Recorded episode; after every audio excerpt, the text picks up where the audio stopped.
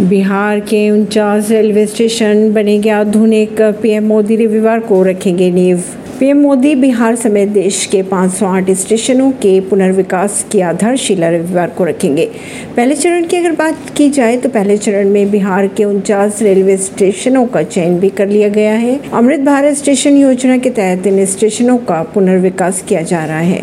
पहले चरण में 508 स्टेशनों का चयन किया गया है। इनके पुनर्विकास पर लगभग चौबीस हज़ार चार सौ सत्तर करोड़ रुपए का खर्च किया जाएगा पहले चरण में बिहार के उनचास और झारखंड के बीस स्टेशन शामिल किए गए हैं। परवीन सिंह, नई दिल्ली से।